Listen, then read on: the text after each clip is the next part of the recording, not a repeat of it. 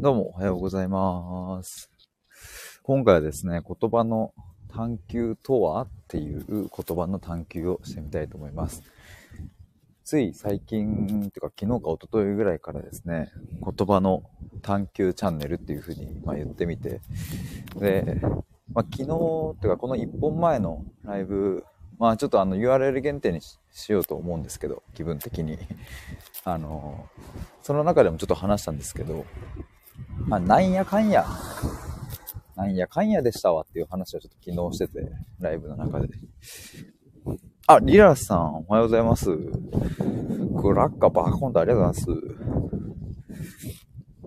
ます。寒いっすね。もう、なんかね、あれなんですよ。今、なんやかんやでしたわっていう話を昨日してたんですっていう話をしてました。ややこしいな。マジなんやかんや。でも何がなんやかんやだったかっていうと、まあもともと、リラさんが来てくれたタイミング、もしかしたら言葉の選択屋さんみたいなこと言ってたかもしれないですけども、それの前、もともとはですね、今年の4月終わりぐらいから、言葉の、じゃあ、心と言葉の探求やみたいなことを自分で言ったんですよ。まあフリーでやってるので、会社名もないし、何かまあ自分でそういう、まあ会社名に近いもの、肩書きみたいなものを、まあ、自分でいろいろ言ってみたんですけども、まあ、今年の4月から探求やっていうふうになんか自分で言ってみて、で、結局じゃあ何の探求してるのかがわかんないよねっていう話だったので、あの、今年のいつぐらいかな、まあ、夏ぐらいかな、ちょっと忘れちゃったんですけども、心と言葉の探求やっていう風に言ってみて。で、今年の、今年のじゃない、今月に入ってから、その心と言葉の探求やっていうのを、まあ、やめたんですよね。なんでかっていうとですね、まああの僕、今は業務委託で仕事を受けてたりするんですけど、まあ、ちゃんと自分のサービスも作ってちゃんと届けたいなって思った時に、あ思った時にっていうか、もうそうしようと決めたんですよ。ちゃんと作ろうと本格的に。で、そんな時にですね、心と言葉の探求やだと、まあ、僕が僕の心と言葉の探求をすることが好きっていうこととか、あ、そういうのがなんかしてるんだなーって伝わるとは思うんですけど、まあなんかいわゆるその対話とかっていうなんか文脈伝わんなそうだし、結局ね、なんか何をしてくれる人なのかよくわかんねえなと思って、やめようと思って、やめますって言って、で、なんかその後は自己探求パートナーとかって言ってみたり、いやでもパートナーじゃねえかみたいな。で、弟からアドバイザーの方がいいんじゃねとか言われてみたり。で、なんかその後、なんやかんやって言葉の選択屋さんとかって言ってみたり、まあいろいろしたんですけども、なんか、なんやかんや探求屋に戻ってきましたっていう話ですね。なんか一番やっぱしっくりくるわと思って。で、なんでかっていうとですね、ほんとここ数日、自分のなんか対話のスタンスタンスはこうだみたいなことを結構暑苦しくガーガーガーガー言ってたんですけど、なんかそれを言ってて思ったっていう。何を言ってたかというとですね、普段悩み相談とかを受けたりするときに、僕がどんな気持ちか、どんな風に相手に対して思っているか、みたいなところが明らかになって、まあ、つい先日友達、悩み相談を過去に乗った友達から、なんか、自分に対して、私に対して、ヒデはどうなってほしいと思ってたの？っていう風に聞かれて、で、僕は、まあ、結論何も思ってないっていうことが分かってですね。その幸せになってほしいとか、悩みを解消してほしいとか、すっきりしてほしいなとか、心が楽になってほしいなとか、そういうことをみじんも思っていないということに気づいたんですよね。で、まあ、あの、まあそうは言っても、でも僕にも信じていることがあって、まあ、それは、その一人一人人間には、自分の人生を自分で動かせるだけの、まあなんか備わってる生きる力みたいなエネルギーみたいなのはちゃんとあるから、僕はそれを信じていて、で、それを、そのエネルギー、力、生きる力を蘇らせてくれるのが、やっぱり言葉の探求なんですよね、僕の。言葉の探求をしてって、自分でその自分の言葉をちゃんと心に根ざしたものにしていくとですね、その生きる力みたいなのが湧いてくるから、まあそれを信じてるみたいなことを、まあ言い出してですね、あれってことは別に僕、なんか探求パートナーでもねえぞみたいな。やっぱり俺は言葉の探求が好きなんだということになり、じゃあ言葉の探求屋でいいじゃんっていう話ですね。リラさん、お、ありがとうございます。今インスタとかツイッター拝見してきました。してました。ありがとうございます。探求屋しっくりきます。マジっすか？ありがとうございます。嬉しいっすわ。ともりんさん、おはようとおはようございます。アイコンがとってなってますね。と、と、と、と、あのですね、結局探求屋になりましたっていう話です。をしてました、今。なんかですね、そうそう、あの、で、またちょっとさっきの話戻っちゃいますが、なんかね、言葉の探、心と言葉の探求やって言っていたあの時は、10月末くらいまでは、いやなんか別にこれ自分が好きだっていうのは伝わるけど、何をしてくれる人かわかんねえじゃんっていう風に言ってたんですけど、でも、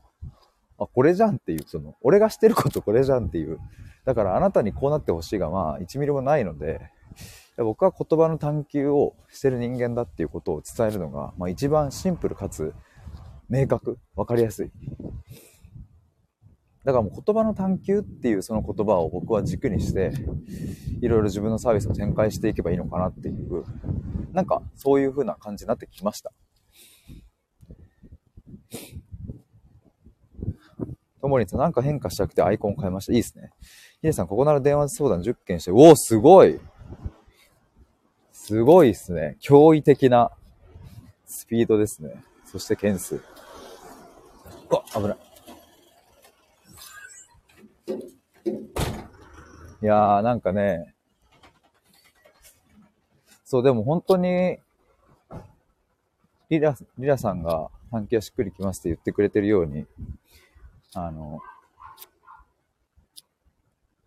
探求屋でいいですよねって言ってくれる人とかもやっぱり前にもいて、で、僕が辞めますって言った時にも、え、めっちゃ結構しっくりきてたのに、なんか、あ、よかったと思ったのになみたいなことを言ってくれた人もいて。でもなんかやっぱ、うん、俺もしっくりくるわってなってますわ。ともりさん、なんか人は話を聞くだけで癒されると体感したよと。きっかけはあなた、あ、え、あ、ほ、僕です。あ、そっか、あの、何でしたっけ？聞き屋でしたっけ？そうだ、そうだ。その話しましたね。リラさん、ヒデさん、壺も10個売った。あ、マジっすか？すごい。あ、すごいっすね。ともりさん、リラさんおはようと。とりあえずやってみたです。えー、皆さんすごいっすね。最高っすね、皆さん。10件やって10個売って。最高じゃないですか。リナさんが、ともりさんおはようございます。皆さんおはようですね。リラさん、怪しい壺は言葉の力で売りましたっていう。怪しい壺ね。じゃ怪しい壺を売ってますって最高ですよね。なんかそういうの。なんだろうね。まあある意味そういう、わからない。僕の勝手な解釈ですけど、そういうさ、本当にさ、本当にやっちゃいけないようなさ、感じで怪しい壺を売ってる、世界もあるわけで、なんかそういうものへのある種、いい意味での皮肉でもあるし、なんかさ、でも面白いし、ユニークだし、めっちゃいいっすよね。ともりさんみんな不安なのよ。共感して寄り添って励ましてほしいと分かった。へえ、なるほどね。まあでもそうだよな。僕の母ちゃんとか絶対そうだったもんな。まあ、本音が出せなかったっていうのがあると思うんですけどね、まず。あ、てか今日の、そういえば待って、なんか今日の、今日のテーマ忘れてた。言葉の探求とはっていう。それを話そうと思ったんです。そういえば。言葉の探求とは何かっていう言葉の探求をちょっとしておこうと思って。その、で、その背景をお伝えするために、言葉の探求やっていう風にちょっと言ってみることになりました。なんでかっていうと、なんやかんやこうでしたっていう、まあ、話をしていました。気づけばもう10分。ともりさん、言葉の探求とは？言葉の探求とは、あの、まあ、ちょっと、あの、それに対する明確な答えにはなってないかもですけれども、まあ、まず言い換えると、言い換えるとですね、あなたにとってその言葉はどんな意味を持つのかですね。言葉を探求するって僕にとってどういうことっていう質問にしたらいいのかなまず。僕にとっての言葉を探求するっていうのは、あなたにとってその言葉はどんな意味を持つんですかっていう。まあ、あなたにとってっていうのがまず非常に大事。辞書的な意味はそこには関係ない。あなたがその言葉をどうやって獲得して、そこにどんな意味付けをしてきたかっていう。それを探求するっていう話ですね。まあもちろん僕自身も、なぜ僕はその言葉をその意味で使うのかっていう、まあそういう探求もしますけれど、まあ端的にですね、僕が対話でやってることはもうこれでしかない。たったのこれだけです。だから相手がどんなにどん底の突き、突き落とされてめちゃくちゃ悩んでいようと、僕はその悩みを解決しようとも思わなければ、寄り添おうとも思わないし、全肯定しようとも思わなければ、否定して何か気づきを与えようとも思わない。マジで何も思わないっていう。ただ、もう絶対的にここっていうのはもう言葉の短期。あなたにとってその言葉はどんな意味を持つんですかっていうのをひたすら楽しくワクワクしながらテンション上げ水沢でやる。そうすることが僕にとっての一番力になれることだなっていう、そういう確信があるからですね。もうこれがもう、単純明快じゃないか。ヒデ。おい。それでいいじゃん。ともりさん、今日 PTA 行ってきます。副会長だけど何もすることがないと。PTA の皆様に会えることが幸せ。母の愛たちは深い。お疲れ様です。PTA、懐かしい響きですね。なんかね、あの、今言ったように僕の言葉の探求とは、こうであるっていうのが、まあでもなんか、それでいいの、なんか、すごい、しっくりきたな。今言ってみて。あなたにとってその言葉はどんな意味を持つのかを、ひたすらに、うん、そこなんですよね。そこを考える。例えばですね、なんかいい例ないかな。まあ、さもうよく自己肯定感の例を挙げてるんですけど、まあ、いっか、それで。ひとまず。自己肯定感を上げたいんですって悩んでいたとしたらですね、僕がやることは、どうしたら自己肯定感上がるかなではなくって、あなたにとって自己肯定感ってどういう意味なんですかっていうこととか、じゃああなたにとって自己肯定感を上げるっていうのはどういうことなのか？そもそも自己肯定感っていうのは上がるものなのか？そもそも上げたいと思っているのか？本当に思っているのか？自己肯定するっていうのは一体どういう意味？そういうのを、なんだろうな、あの、今は質問の例をパンパンパンパン上げましたけれど、まあ、なんかね、あのもう、多分質問の例を30個ぐらい出してくださいって言われたら多分バーって上がるんですよ。それをただその30問ぐらいを、まあ、一問一答形式では絶対にやらなくって、やっぱその方との対話の中で、その僕の中にある質問項目的なものをですね、なんかいろいろこう変化させながら、相手にとって一番フィットする形で質問問いを投げかけて、そこを一緒に、うん、楽しく深掘るっていう。例えばそういう感じですね。あとなんか他に例ないかな。例えば、まあ、僕がよく大学時代の友達とかもこの前相談受けたんですけど、仕事辞めようかどうしようかみたいな。辞めたい。転職しようかどうしようかみたいな。みたいな時とかは、その人にとって仕事ってどういう意味なのかっていう。その仕事、まあだから、仕事とはどんな、どういう意味を持つのかっていういうよりも、もしかするとその時は、あなたにとって仕事とはっていう。プロフェッショナルみたいですね、なんか NHK の。ずっとさ、あ、歌っちゃダメだ。歌っちゃダメですね。歌わない、歌わない。楽曲申請だるいだるい。仕事って、あなたにとっての仕事の位置づけが一体何なのかっていう。だからまあ、言葉の探求でもあり、まあ概念の探求でもあるし、うーん。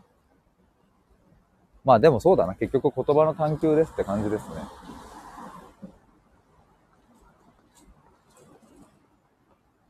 だから会社を辞めたい。なぜですかってなった時に、うん、例えばじゃあ、その仕事内容がこれこれこういう理由でつまらないと。つまらないから辞めたいんだっていう、うんと、ことを、うん、言うのであれば、じゃあつまらないって何っていう話ですね。まず。つまんないっていう感覚を言語化していくし、じゃあ逆に言うと面白い、あなたにとって面白いっていうのは一体何かっていう話ですね。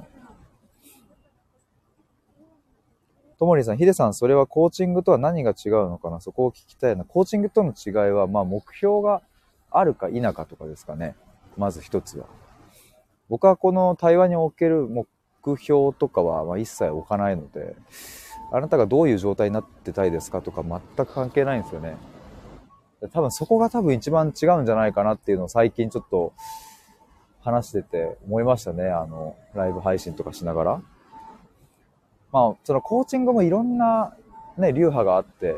いろんなスタイルがあるし、で、そのコーチによって多分得意とするゾーンとかが違うので、一概にですね、その、どうこうは言えないんですけれども、まあ、ただ、あの、いわゆる僕が捉えているコーチングっていうのは、理想の状態があって、で、今の現状があって、で現状と理想のギャップは何があるか。そのギャップを埋めるために、えー、コーチがそこを伴走したりとか、まあ、一緒にこう寄り添って、その理想の状態に行こうと。で理想の状態に行くためには、えー、各目標があると思うんですよね。半年後までにこうなりたい。だとしたら、じゃあ1ヶ月後までにこれをしてとか、例えばそういう感じのイメージを持ってるんですけども、まあ、僕のコーチングの捉え方って割とそういうイメージです。人それぞれだと思うけど。まあその何ヶ月後までにとかっていう長期のコーチングもあれば、例えば今日のこの、えー、じゃあ90分にしろ2時間にしろ、今日のこのセッションで、あなたはどういうふうに何が変化したらいいですかとか、多分そういう、なんだろうな、冒頭に今日の終わりの状態を決めて、そこに向かっていくっていうまあそういうものなんじゃないかなと思うんですけれども、それは全くしないっていう話ですね。もう全然しない。あ、ともりさん、うんうんってありがとうございます。でも本当にあの、そう、この前もちょっとちらっとこんなライブしたんですけども、やっぱりコーチングの違和感としては、結局どうなりたいのとか、理想の状態はみたいな問いとかがあると思うんですけれど、なんか僕からするとですね、あの、その質問はコーチ側の思考の放棄だっていう感じがしていて、いや、そこを見つけるんじゃん、今、一緒にっていう感覚なんですよね。僕の、僕のあれですよ、感覚としては。その、あなたの中に、クライアントの中に答えがあるから、それを引き出すっていう、その前提のもと話しますっていうスタンスはまあわかるんですけれど、でも、その、クライアント側に答えがあるはずなんだっていう前提に立ちすぎちゃうと、そういう質問が生まれちゃうんですよね。そこがわかんないから対話したいんじゃんっていう。だからよく言うのはそのね、あの、まずはあなた自身を愛することから始めましょうみたいなのも、いやいや、そんなことはもう100年前から分かってる。その自分を愛した方が幸せな人生を送れるなんていうことは分かってる自分も。ただそれができないから対話してるっていうでもなんかそれが、うん、どこか、コーチング的な対話になるとですね、その目標とかに向かう、あなたのじゃあ理想の状態、自分を愛するという理想の状態に向かうために何をすればいいかっていう考え方になってきて、そうすると完全、完全に歪みますね。だから、あの、ちゃんとここは墨分けした方がいいなと思うのは、コーチングを使うタイミングと、そうじゃないタイミングが絶対にあるので、あの、ちゃんと理想の状態がここっていうのがあって、そこに向かうために、えー、コーチに伴走してほしいっていう、多分そういう人たちもたくさんいるから、そういう人はコーチングを絶対受けた方がいいと思いますけれど、で、僕は多分コーチング的な対話は、うん、できないし、したくないし、そういう技術とかを身につけようとも思わないから、だから僕のスタンスとしては完全にそこですかね。違いは。まあでもこれね、あの、もうちょっと、あの、もっともっとね、僕分かりやすくちょっとね、言語化して、ちょっと表とかにまとめようと思ってて、今ね、作成中です。コーチングカウンセリングとの違いみたいな。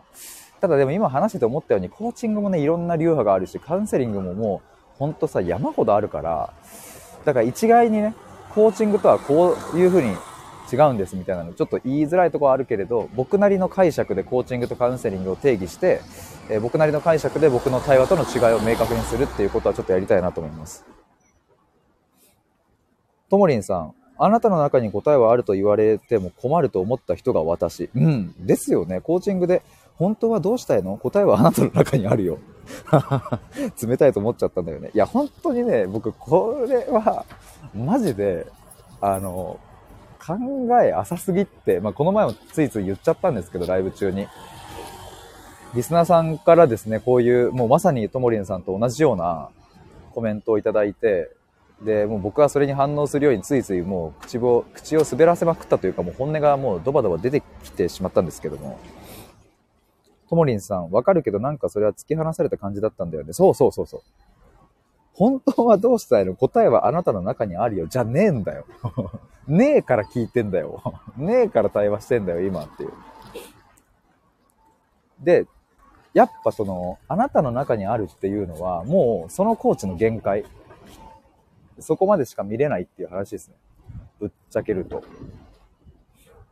多分、そのあなたの中に答えはあるよっていうのは、もうこれ以上私はあなたを深掘りする質問がありませんっていうもう宣言をしてるのともうほぼイコールですね。だからもうそれ以上そのコーチには人間の本質だったりとか、言葉の背景を覗いたりとか、その人のクライアントの過去を一緒に辿っていく、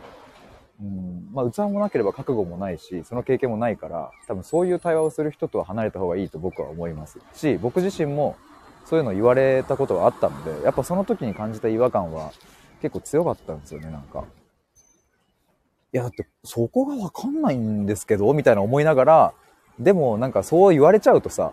あなたの中にあるよって言われちゃってさ、出せない、いや、わかんないですとか言うと、なんか、俺、なんかダメなやつじゃんとかって自己否定しそうになっちゃうから、なんとか頑張ってひねり出して答えを出した、出して、わ、いいですねとかって言われて、全然俺的に良くないんだけどって思いながら、なんか、あれ？って。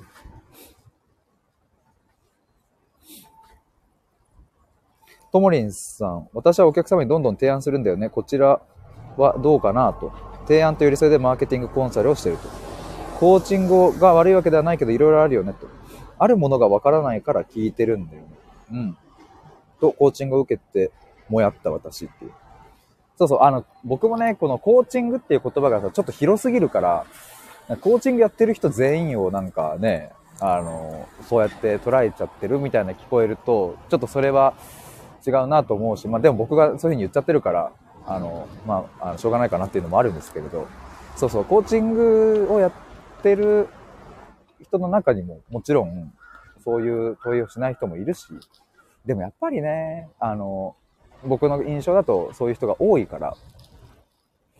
いろいろ覗いてるとね、僕も結構そのコーチング、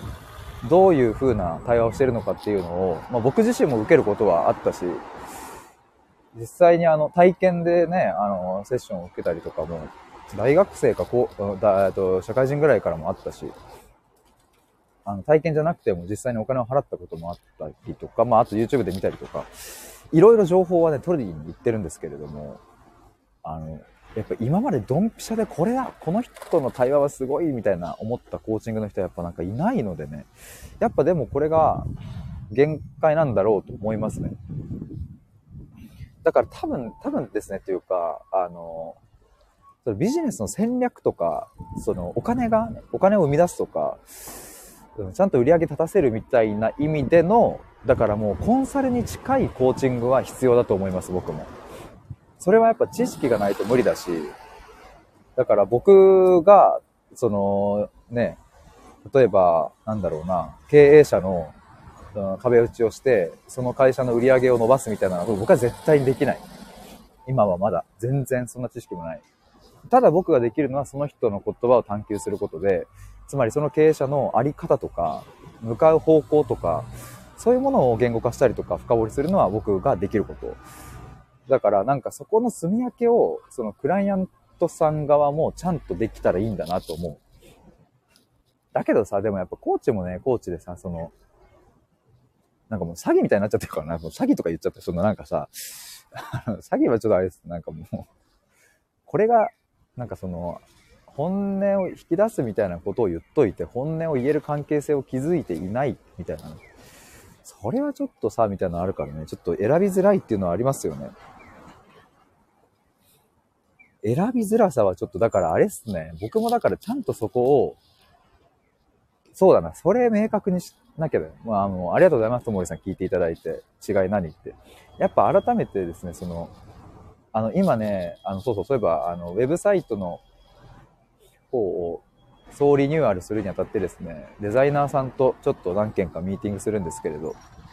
そう、そのウェブサイトの方にも表現しようとは思ってて、そこをちょっと今整理してるんですけど、まあ、コーチング、カウンセリングとの違いは何かっていうこととか、まあ、あと僕がややらないことちゃんと明確にした方がいいですよね。僕ができないこと、やらないこと。今言ったような、その数字を作るとかは絶対できないし、何か目標に向けて理想の状態を目指すとかは僕は絶対にやらない。まあでもこれもね、なんか裏を話す、裏をっていうか、僕なりの持論的なものですけども、何か理想の状態があるとすれば、理想の状態を目指さないようにすると、結構早い段階でその理想の状態がやってきたりするので、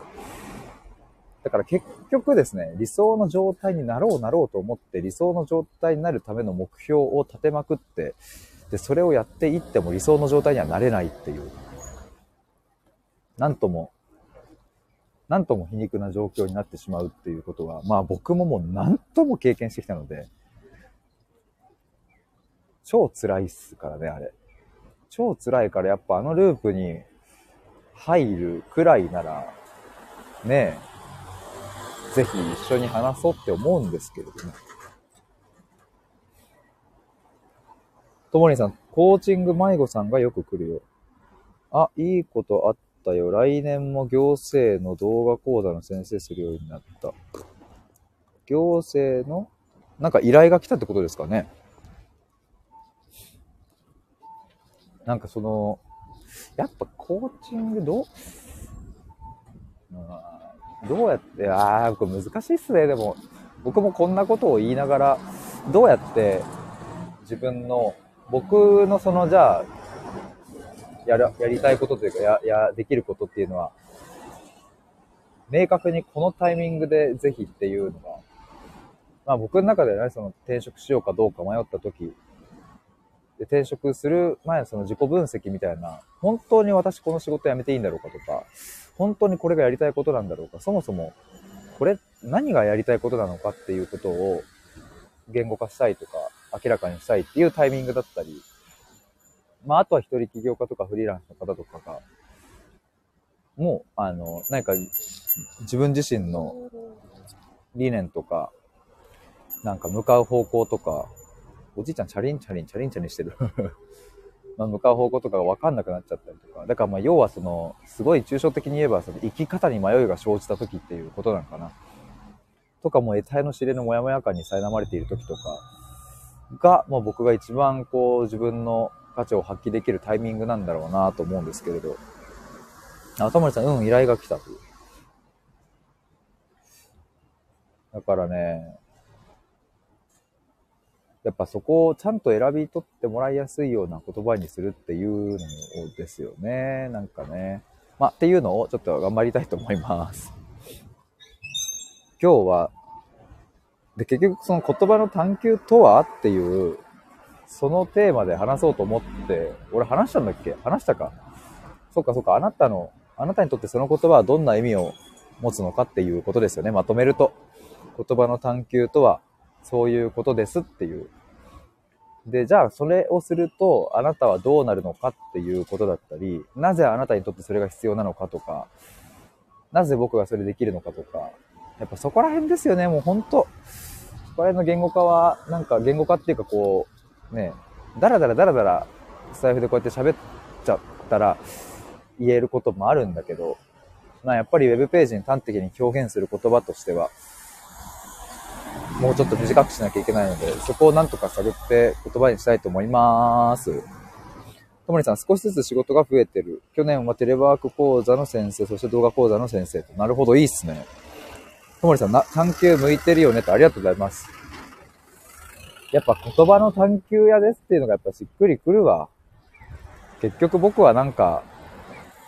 あなたに自分らしく生きてほしいとかもやっぱ思わないのでね。まあ思わないって言うとこれもまたさ、うん、難しいんだけどさ、本当に思わないっていうことにちゃんと気づけたので、でもなんかやっぱり、僕はこのスタンスで話をすることこそが、あなたがあなたらしく入れる一番の、うん、言葉のやりとりだなって僕はそこに確信があるから。だからですっていう、まあ、ここはちゃんと言っておきたいですね。別にあなたが自分らしく生きられなくたっていいみたいな、なんかその、そういうふうに諦めてるわけじゃ全くなく、むしろ僕はそこに希望を持っていて、あなたにもちゃんとその力が備わっていて、ちゃんと自立して歩いていけて、ちゃんと自分らしく生きるっていうその道を、うん、自分で切り開けるからっていうのを、僕は心から信じているので、だから僕が、そのお、お悩み相談に来られた人に対して、こうなってほしいとか、こういう思いを届けたいもないですね。全く何もない。だから自分の経験から学んだことを届けようとは、対話中には1ミリも思わない。もちろん僕、なんか対話の流れで経験の話をすることはもちろんありますけれど、それはあくまでその対話の流れとして必要な時に出すだけであって。だからなんか、そういう感じですっていう。それをね、でもなんかちょっと言語化できてきたので、ちょっと嬉しいですね。あともりさん PTA 行ってきますと、ありがとうございました。お疲れ様です。だけど、これからですよね。行ってらっしゃいですよね。いやーなんか、だから、うん、どうなってほしい、こうなってほしいはない。届けたいものもない。だけど多分その、きっと本音の、本音って言っても多分その、今まで出したことがないような部分の本音も話せますよっていう、そこまで言葉の探求をできますよ。しかも、うーん、堅苦しい雰囲気じゃなくっていう。ということで、あ、そうだ、あの、最後に1点だけ、ちょっと、あの、皆さんにお伝えして終わりたいと思います。つい先日ですね、あの、ズームの対話を、あの、ある方と、財布の方としてですね、で、それの音声の、音声だけをデータダウンロードして、したものを、スタイフの公開収録でアップします。イェーイ。あの本当はですね、僕がどんな対話をしてるのかっていうのを、もう、なんかズームのね、画面もね、全部、あの、共有できちゃったら、もしかしたら、その、ね、あの、なんかリアクションとか、そういうのも含めてわかるかなとは思うんですけれども、まあ、今回はその音声だけ、えー、公開します、スタイフに。でもこれも、あの、スタイフの、あの、コラボ収録とかっていう機能を使っているわけじゃなく、まあ、今言ったように、ズームで話したものの音声ダウンロードをしているので、まあ、おそらくですね、その、なんだろうな、こう、あとコラボ収録とかをした時の雰囲気とは違う、ちゃんと顔を見てお話、話をしてるんだなっていうのも伝わると思いますし、普段のズームの対話で僕がどういう風なことをしているのかっていうのも、あの、わかると思いますので、今日、多分夜にアップできると思いますので、ぜひ聞いていただけたら嬉しいです。ということで、今回は言葉の探求とは？という言葉の探求をしてみました。皆さん、あの、最後まで聞いてくださりありがとうございます。潜って聞いてくださる方も、くださった方もありがとうございました。バイバーイ。行きます。いってらっしゃい。